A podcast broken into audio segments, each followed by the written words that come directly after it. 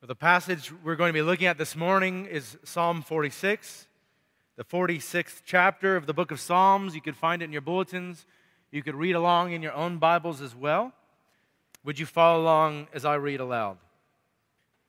To the choir master of the sons of Korah, according to Alamoth the song, God is our refuge and strength, a very present help in trouble. Therefore, we will not fear though the earth gives way, though the mountains be moved into the heart of the sea, though its waters roar and foam, though the mountains tremble at its swelling. There is a river whose streams make glad the city of God, the holy habitation of the Most High. God is in the midst of her. She shall not be moved. God will help her when morning dawns. The nations rage, the kingdoms totter. He utters his voice, the earth melts. The Lord of hosts is with us, the God of Jacob is our fortress. Come behold the works of the Lord, how he has brought desolations on the earth. He makes wars cease to the end of the earth. He breaks the bow and shatters the spear. He burns the chariots with fire. Be still and know that I am God. I will be exalted among the nations, I will be exalted in the earth. The Lord of hosts is with us, the God of Jacob is our fortress. Would you please be seated and would you join me in a word of prayer? Dear Father in heaven, we ask this morning as we look at this 46th Psalm we ask that you would show yourself to be our mighty fortress. And would you help us, our Lord and our God, to see our own frailty, our own weakness, and vulnerability? And would we be honest with ourselves? Would we confess our weakness to you, our Lord and our God? And then would we rest in you? For we know that when we are weak, you are made strong. And where we see our own failures and shortcomings, we know that you are whole and strong and complete. You are our mighty fortress, our great stronghold. And so, our Lord and our God, would we rest in you? And would we find our hope and our security in you? We love you, and we thank you for your Son, Jesus Christ. It's in His name we ask all of this. Amen. As I was thinking about this sermon and this first illustration, I was thinking that, you know, it's interesting that we each, all of us, has our own personality quirks, our own strange habits. And the psalm brought to mind one of my own. I have this, this propensity or inclination to be often concerned with mitigating future risks. Mitigating future risks. And, and here's the ways it kind of manifests itself in my own life. Uh, a few examples. I'm often concerned with uh, making one, three, and five year plans for my life. Uh, not only just plans, but plan A, plan B, and plan C. I like to have contingency plans. And it kind of drives my family crazy. When, for instance, we look at our a home that we're going to buy or the ways that we're going to arrange the rooms in our, in our home, I'm often thinking of the, the worst case scenarios. How are we planning our space in case there's a tornado? How are we planning in the case of a fire? Where are we going to place our valuable belongings so that we can get out of this building like three minutes tops? Okay? And, and often I'm thinking about how, how are we going to uh, strategically place things? How are we going to park our cars? Or where are we going to place things for uh, plan A and plan B? And I like to think about other things as well. How, how are we going to purify water in the case of emergency? How, how will we prepare if there's no electricity? What are the alternate ways of having electricity for our homes? And I, I like to think about that. It also, one other way it manifests itself is uh, in the grocery shopping, okay? Now, I know most people who grocery shop, they go maybe once a week and they grocery shop for the things that they need, but that's not the way that I grocery shop. Often, when I go shopping for groceries, there's kind of like an algorithm going on in my head that's saying, okay, what are the things that we need that are cheap right now that in six months or a year from now might not be that cheap, okay? And so, a comical way this played out about two years ago, the price of fruit was really low. at the time. And I was reading about how uh, uh, droughts and famine and pestilence, they were causing farmers to not be able to grow their fruit. And in six months or a year, the price of fruit was really going to go up. And so what did I do? I went to the grocery store, and over the course of four weeks, I bought enough fruit for like the whole year. And then I began to dehydrate the fruit. And I thought, this is great. I'm, I'm going to take advantage of this and get fruit for really cheap and dehydrate and we're going to be good. And so I, I had this great plan. I thought it was a great plan in my mind. And, um, and after a few weeks into this eating dehydrated fruit, my kid said, Dad, we're getting tired of having dehydrated fruit in our lunchbox. It's kind of embarrassing, Dad. And um, I thought to myself, well, guys, listen, I got these bananas for like 10 cents a pound. And now they're like 44 cents a pound. Do you realize how much money we saved? Like, uh, no, Dad, how much money did we save? And so I start doing the math in my head like, wow, we saved like 15 bucks on bananas. Really not that exciting. And, and their response was like, Dad, we will give you $15 if you will just give us fresh fruit in our lunch boxes, okay? It's comical, I know. Now, l- let me say this the illustration is very helpful. Whether or not you do the same things that I do, these actions are born out of the human inclination that I'm going to call the longing for security right? The longing for security. Security for me is like having a, a full refrigerator and the pantry having food in it. That, that's what security feels like. But all of us, in dozens of ways, every day, is longing for security. Let me give you a few examples. You're looking for a job, and you got two job offers, and one is like this mom and pop company that may or may not be open a year from now, and the other is a Fortune 500 company and they've got this great retirement plan and they got all the benefits and a great starting salary. Man, this is great. Nine times out of 10, we're choosing the Fortune 500 company. That's security, that's what it feels like. You go to look at a new home, and you got two options. They're both about the same size, same price, but one has vinyl siding and the other has brick. Right? There's no difference. It's just clay that's been baked and formed into a brick, okay? But, but in our minds and the experience that we have, there is more security in a brick home. It's the feeling of having a roof over your head, it's the feeling of having a vehicle with low miles. It's the feeling of being in a relationship with somebody who says, I'm to love you forever.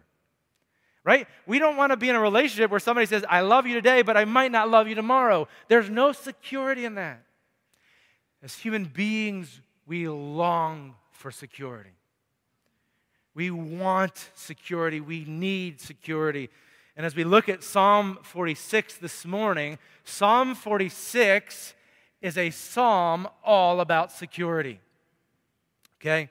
The psalm we will look at this morning is all about security. And if you want kind of a little moniker again to think about what's happening in the psalm, when we feel vulnerable, when we feel exposed, when we realize that we are weak, when we realize our own limitations, Psalm 46 tells us that the Lord God is our protection, that the Lord God is our security. And that's what's happening in this psalm this morning. Now, by way of introduction, a few things about Psalm 46. First of all, this is the psalm that inspired Martin Luther's The Mighty Fortress, the song that we just sang a little bit earlier, 15 minutes ago. This psalm was so inspiring to Martin Luther that he said this was the most pivotal psalm of all psalms that he had read, and so he wrote the song A Mighty Fortress. Okay? The psalm, it says at the outset, if you read the beginning, it says a psalm of the sons of Korah. Now, this isn't consequential to our understanding of the psalm, but the background is, is uh, maybe enlightening to you. The sons of Korah, Korah was the, the rebellious man during the time of uh, the, uh, the exodus out of Egypt who rebelled against Moses and God condemned him. Now, these are not the actual sons of Korah, these are the, the descendants of Korah. And we know that in David's court, there were three very well known songwriters and psalm writers uh, who were the descendants of Korah Asaph, who writes some other psalms, uh, Jeduthun, and Nathan, I believe, are the three descendants of Korah in David's court. They're responsible for writing Psalms 42 through 49, Psalms, uh, Psalm 84 through 88. So 11 Psalms written by these descendants of Korah. Now, as you heard the psalm read aloud, you probably recognize that there are three distinct parts of the psalm. They're separated by Selah, Selah, Selah, three times, okay? Verses 1 through 3, 4 through 7, 8 through 11. That's how we're going to deal with the psalm this morning, in those three sections. Each section answers an important question for us as we attempt to understand God as our mighty fortress. Okay, so here we go. First of all, verses 1 through 3. If you look at verses 1 through 3, I, will tell you this morning, I think the question that's being wrestled with here is the vulnerability of man. I've titled this section, Am I Really That Vulnerable? Am I really that weak? Am I really that exposed? And if you look at the first three verses, as we read the psalm this morning, you'll see that there's a number of, of uh, topographical uh, terrain or terrestrial images that are introduced at the beginning of the psalm. I've drawn a few of them on the board. If you're a drawer like me and you want to record this in picture form, you can go ahead and draw for yourself some solid land, some mountains, and an ocean or a sea. These are the three images that come out in chapter 46 in the beginning parts of the psalm.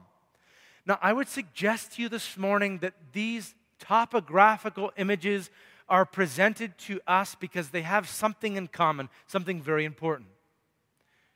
Each of these is images in the world around us of things that are solid, permanent, unchanging, and communicate to us a sense of fortitude. Okay? For instance, right, we think about solid ground. We build our homes on solid ground. We don't build them on the sinking sand. We don't build them on the ocean. We build them where the ground is firm, where the earth is solid. And that's one of the images at the beginning of Psalm 46. Solid ground. The mountains, another image in Psalm 46. The mountains to us are a, a timeless picture of fortitude and strength, right? I have lived here in Lynchburg for almost 20 years, and I know every week when I drive down 221 that I'm going to see the Blue Ridge Mountains, and there will be Sharp Top, and it is every day unchanging. We don't wake up next week and say, oh, look, it looks like Sharp Top has moved 10 feet to the right, or it looks like it's you know 30 feet shorter it always remains right there in our vision if you've lived here 100 years it's probably been the same you, you have seen the blue ridge mountains and they are a picture to you of things that are permanent of things that are solid. Now, I believe the psalmist introduces these images to us in Psalm 46, not because he's primarily speaking about actual mountains and actual solid ground and actual oceans. I don't think that's what the psalmist has in mind.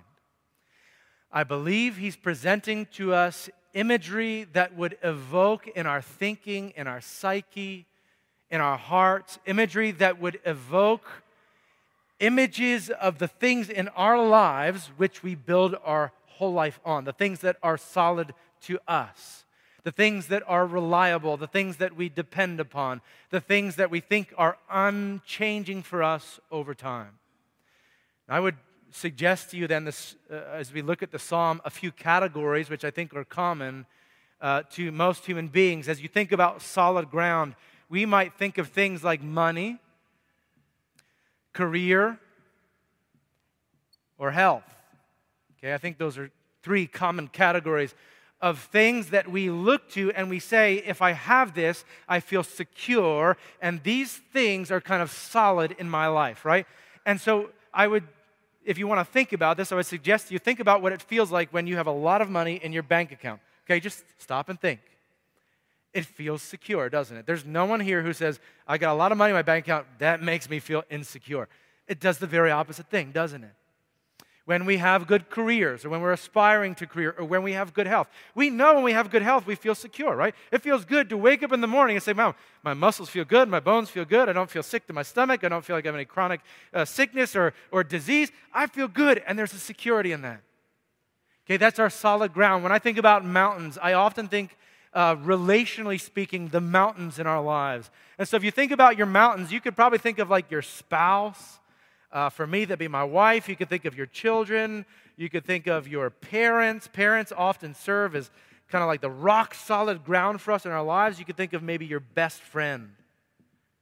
And I think there's other categories. You could go on and on thinking of the, the, the solid things in your life that you depend upon, that you build your lives upon.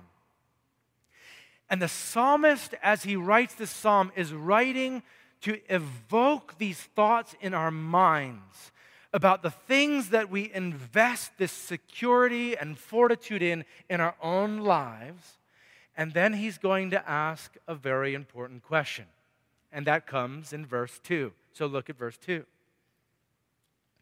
Therefore, we will not fear.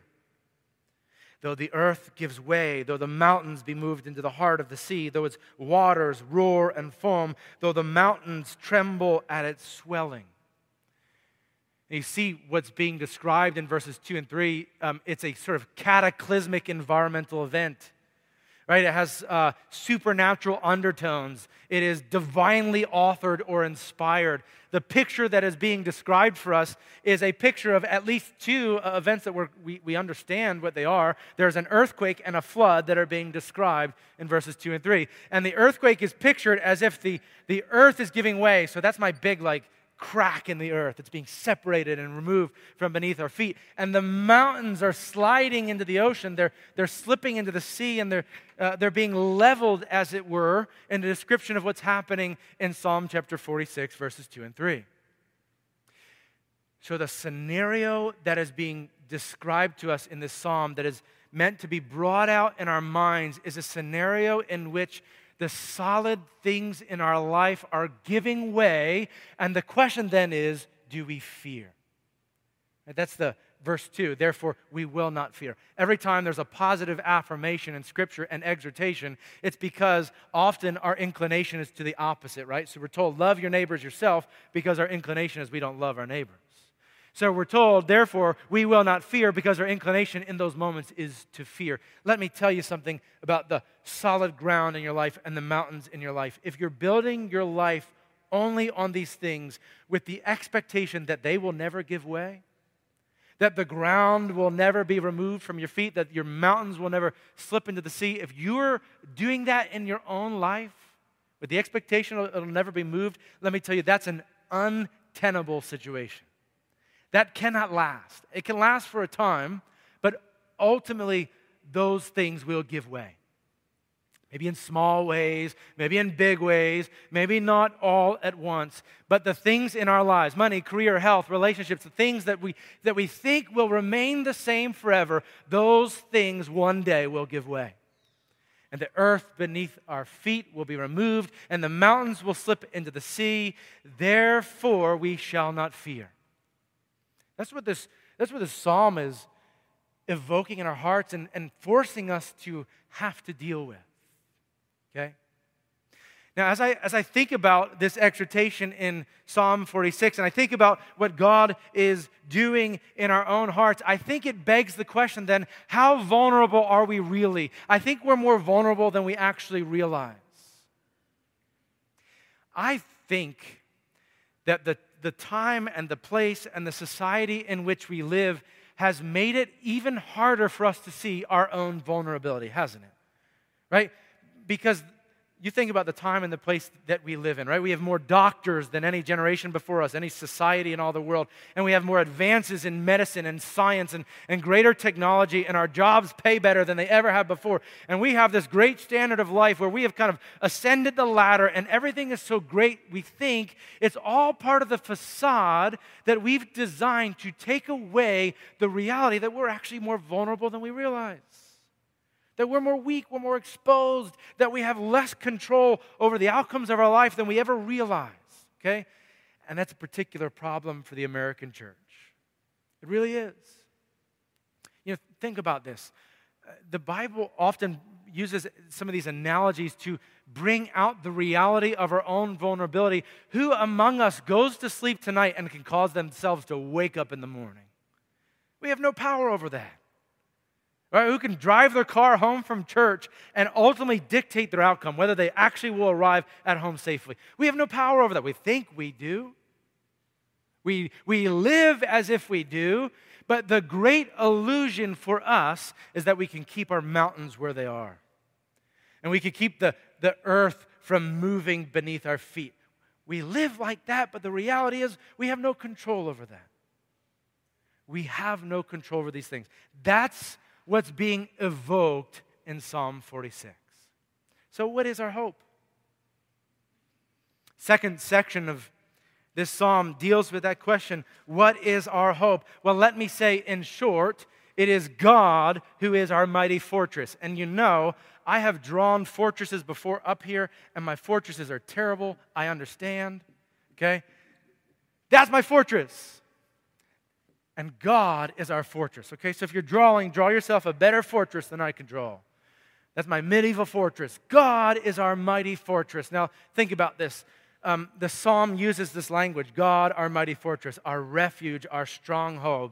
God, uh, the God of Jacob, is our fortress. If you, if you think about this, we have no context for fortresses. We don't build them now. We don't live in them. We don't aspire, well, maybe some of us aspire to live in them, but um, they don't generally have a function in our lives. But if you, if you go back a few thousand years and you think about the original hearers who would have heard Psalm 46 or who would have recited Psalm 46 in the temple and in the synagogue, for, for them, the, the fortress played a very important role in their everyday lives, okay? Because if you were building a home or you're setting up camp or you were going to live in a particular place, you would almost always orient yourself to some sort of city some walled fortress, some stronghold where if there was a need to go somewhere and be safe, you would easily retreat into the fortress. This is why, among other reasons, it's so important that when God calls Abraham to leave his people and to go to the land of promise, that Abraham up and does it, right? He's going to a place of vulnerability where he's about to be exposed and God will be his fortress, okay? But this is the way it would function. And so when there was bad people entering the land, you retreat into the fortress. And when there was famine in the land, whether it was logical or not, you retreat into the fortress. When, when there was pestilence, you retreat into the fortress. Even when there was sickness, and this caused a lot of problems, right? Communicable diseases are worse in enclosed places. But when sickness was in the land, people retreat into the fortress. The fortress was the stronghold. It was a safe place. And in Psalm 46, the picture is of God who, in the midst of the changing scenery around us, as the earth gives way and the mountains fall into the sea, it is God who is pictured as our fortress. Now, I, I think this is a, not only a, a beautiful picture, but it provides for us this great sense of security. And I want to read this quote to you uh, from Elisabeth Elliot. Many of you know Elisabeth Elliot, whose husband died when they were serving on the mission field. And, and she came off the mission field, then she was remarried, and then her second husband died of cancer. And as she was reflecting on what is God up to, she was reading the 46th Psalm, and here's what she said in reflection on the 46th Psalm. She said, Everything that has seemed most dependable has given way. The mountains are falling and the earth is receding. In such a time, what a profound comfort it is to know that although things seem shaken, one thing cannot be shaken God has not been shaken. He's our fortress, right? That's the, that's the picture that's being presented in Psalm 46. Now, let me ask you a question then. It does beg a number of questions.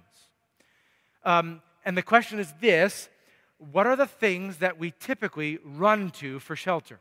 Okay? What are the things in our lives that serve as the fortress that we think will give us security? And I have to tell you, if you do the thought exercise and you think through it, you will realize there's a number of things, probably a lot of the mountains and solid ground in your life are the things that you run to, the things that you cling to that are, that are the security in your life. I think in this way, well, there's a number of ways this is true, but in this way especially, I think the modern evangelical church has done a great disservice to uh, Christians, okay? Because the modern evangelical church, from many pulpits in America, preachers have grown bored with the God of Scripture, okay? And so they have continued to feed to their congregation other fortresses, right? Other strongholds, things that we can put our hope in and we can rest in. And you think about this. There are many churches who will talk about, hey, in the downturns of the economy, we, what we need to do is we need to save up our money. We need more money. We need the money will get us through. That will be our stronghold. Right? That becomes the, the proclamation of the gospel in, in those churches. Or you know we need? We just need more things. We need, to, we need to have more guns, or we need to have more food, or we need to have more things that will make us strong when our mountains start to fall into the sea. Right? And that becomes the solution for the moving of our ground and the falling of our mountains into the sea. But let me tell you something. That's, that is a, that, those are pathetic solutions, right? Those are the solutions of the world Right? Those are the answers of corporate America, of Silicon Valley. Those are the things that uh, Elon Musk might come up with or Mark Zuckerberg. But the pathetic part of this is we don't have the money or the clout or the power nearly of those men, and yet their fortresses and our fortresses, each of them will be washed into the sea with the mountains when the day of trouble comes. This psalm tells us that none of those things are our stronghold. In none of those things will we ultimately have refuge and hope. The psalm tells us that God is our mighty fortress. Look at verses 4 through 7. There's a river whose streams make glad the city of God, the holy habitation of the Most High. God is in the midst of her. That's the church, okay? That's the people of God. God is in the midst of her, and she shall not be moved. God will help her when morning dawns. The nations rage, the kingdoms totter. He utters his voice, the earth melts. The Lord of hosts is with us. The God of Jacob is our fortress. Amen. The God of Jacob is our fortress. Let me point out just a few things about those verses, just briefly. First of all, you look at verse 5. It says there, God will help her when morning dawns. I think that's interesting. It, it, it provokes in our thinking the fact that there is a darkness before the dawn, right? And the reality is that we live in the time that the Bible often describes as the darkness. John 1 says, The light has come into the darkness uh, we are living in, in between where Christ has come, but he has not yet fully come. He hasn't returned to make all that is wrong to be right and to redeem his people. And so we live in this time of darkness, but the psalm says that when the dawn comes, so comes the king. And that's beautiful. Second thing that I notice about this verses 4 through 7 is if you look at verses 6 and 7, the nations rage, the kingdoms totter, he utters his voice, and the earth melts that for me is kind of interesting and it is a comfort because in verses 1 through 3, the psalmist talks about the mountains falling into the sea, the earth giving way, and you might be inclined to think there's a little bit of chaos in verses 1 through 3. Like, why are the mountains falling into the sea? Why is the earth giving way? But in verses 6 through 7, as he's describing some of these cataclysmic events, you know, kingdoms totter, it says, He utters His voice and the earth melts. And in that, there's a little bit of causation, isn't there? We see the providence and the plans of God as if to say, yeah, the mountains have slipped into the sea and the earth has given way, but this also is not outside the plans of the living God. For he's the one who utters his voice and the earth dissipates, and the earth melts away at the word of his voice. And I love that.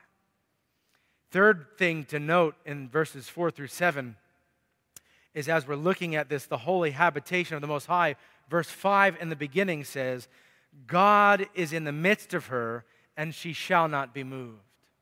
God is in the midst of her, and she shall not be moved. Let me say, in case you missed it, this is really important. The fortress of our lives and the fortress of the church is not the fortress simply because it has strong walls or it's built on a, on a nice plain or whatever you want to talk about. The fortress being described in Psalm 46 is a fortress expressly because God is in the midst of her. It is the presence of the living God that makes it a stronghold, that makes it to be a fortress with great strength and comfort. And let me tell you then that this, this is very meaningful for us as a young church. You think about us right now, we're, we're building a building, and it's really fun and exciting. And the inclination of any church who is building a building is to begin to think that this building now is our security, right? That's our fortitude. That's our stronghold. And we're going to build these great walls, and they're steel framed. And when we get in there, we're going to have these great accoutrements, and it's going to be beautiful. And you think about maybe some of the ways you think about instrumentation. We're going to we're not going to have a pipe organ, but the pipe organ just kind of communicates this great strength, doesn't it? where you've got the pipes up on the wall and there's sound coming from them. Like, that's the picture of power and fortitude.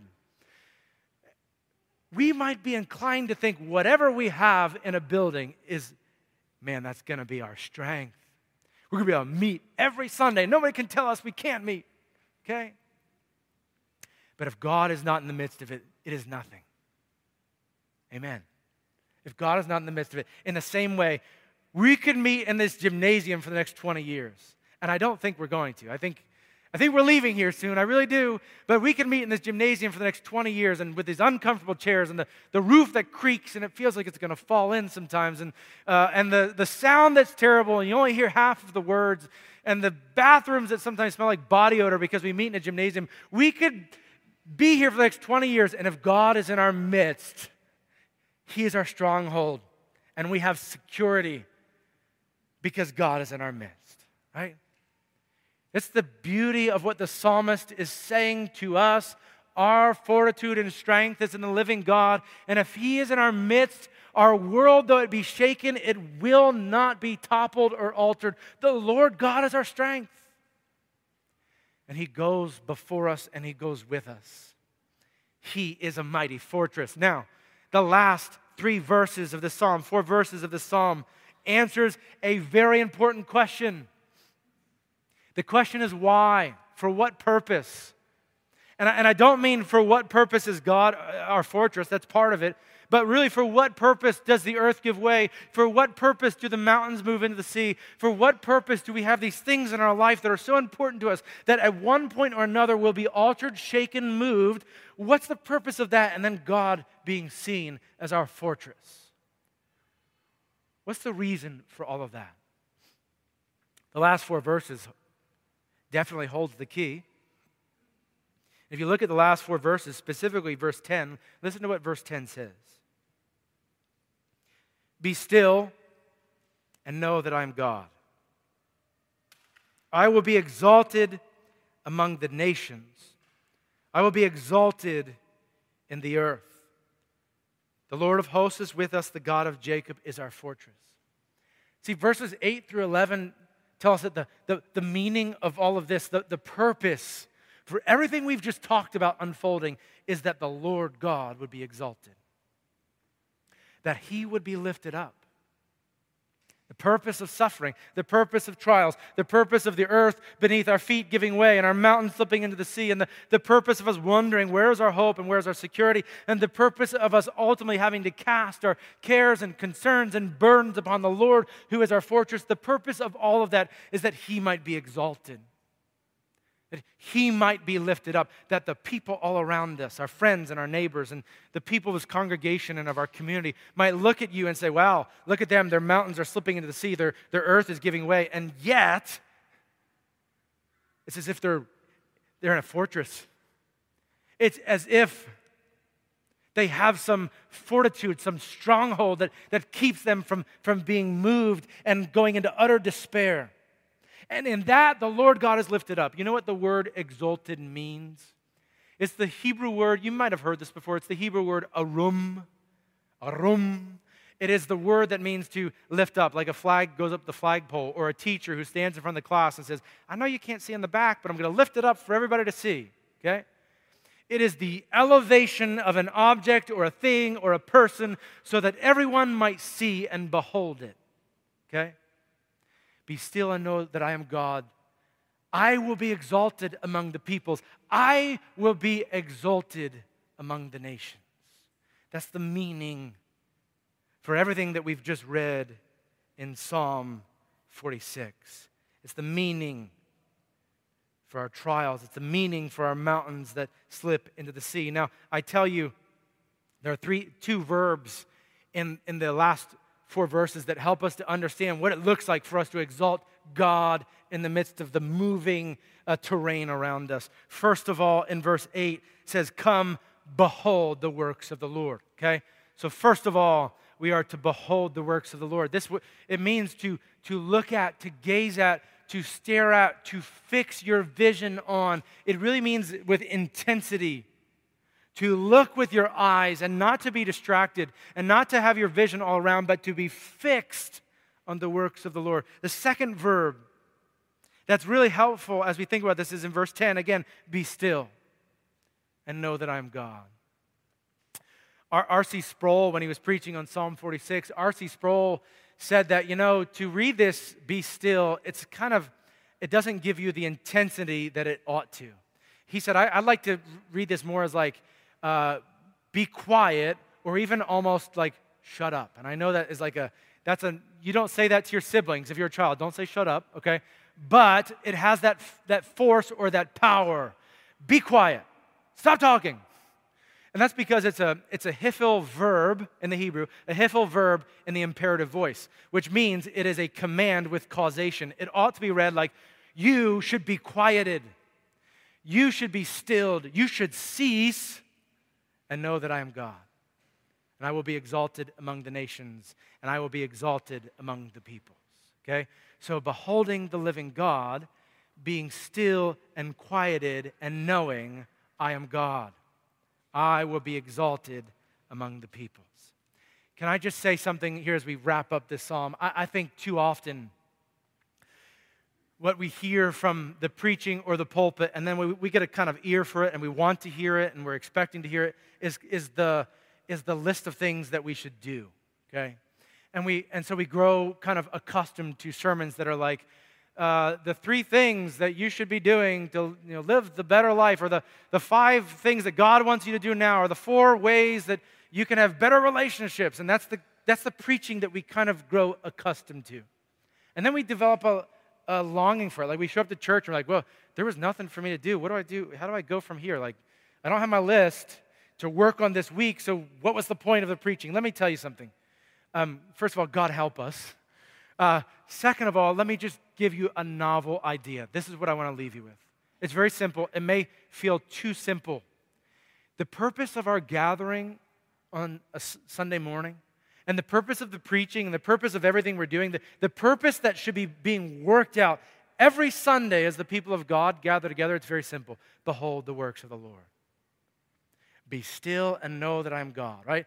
All we're to do is set our vision on the living God, our fortress, our mighty stronghold the one who defends us, in whom we have our hope. We come together to behold him. That's really it. All the rest works out from that, okay? But we are to gather together to behold the works of the Lord. Be still and know that I am God. And you know why that's important? Because our inclination, when our mountains begin to fall into the sea and our earth gives way, you know what our inclination is? Uh, we get busy, don't we? Our hearts start moving and we get anxious inside of us and we start talking, we start thinking, and we, we get to be like, how do we solve this problem? We got all these ideas, and I just start talking. And the message is this Behold the works of the Lord, be still. Cease, stop, be quieted, close your mouth, stop talking, stop thinking, stop being anxious, be still and know that I'm God. Be still, know that I'm God. I will be exalted among the nations, I will be exalted among the peoples. That's what Psalm 46 is all about. That's what the preaching of God's word is about. That's what we need, whether we realize it or not. Because whether it be now or later, our mountains at some point, they will fall into the sea. The earth will give way beneath our feet. But the Lord God is our mighty fortress, a bulwark never failing. Amen. Let's pray. Father in heaven, we thank you that you are our God. You are not a God like the other gods of the world. And you are not made with images. And you are not made by the hands of men. And you cannot be categorized or reduced to the things of the minds of men and women. But you're the living God. You're the God above all gods. You're the God who speaks and creates, and you're the God who speaks and destroys. And you are the God who has made for yourself a people. And we thank you, our Father, that through your Son, Christ Jesus, you have made us your people how great and awesome and wonderful it is to know that you are our fortress. And so we may we, Lord God, may we run to you and cling to you. In our day of trouble, may our foundations be resting upon you, that we will not be shaken. Not because of any strength in and of us, but because we are weak, and in our weakness, you are strong. Lord God, we ask that you would help us to trust you more that you would help us to have faith in you, in your Son, Jesus Christ, who has reconciled us to you by his blood on the cross. May you be with us in our most joyous day and in our day of trouble. And we love you, our Lord and our God, and we thank you and we praise you. In the name of Jesus Christ, we ask all of this. Amen.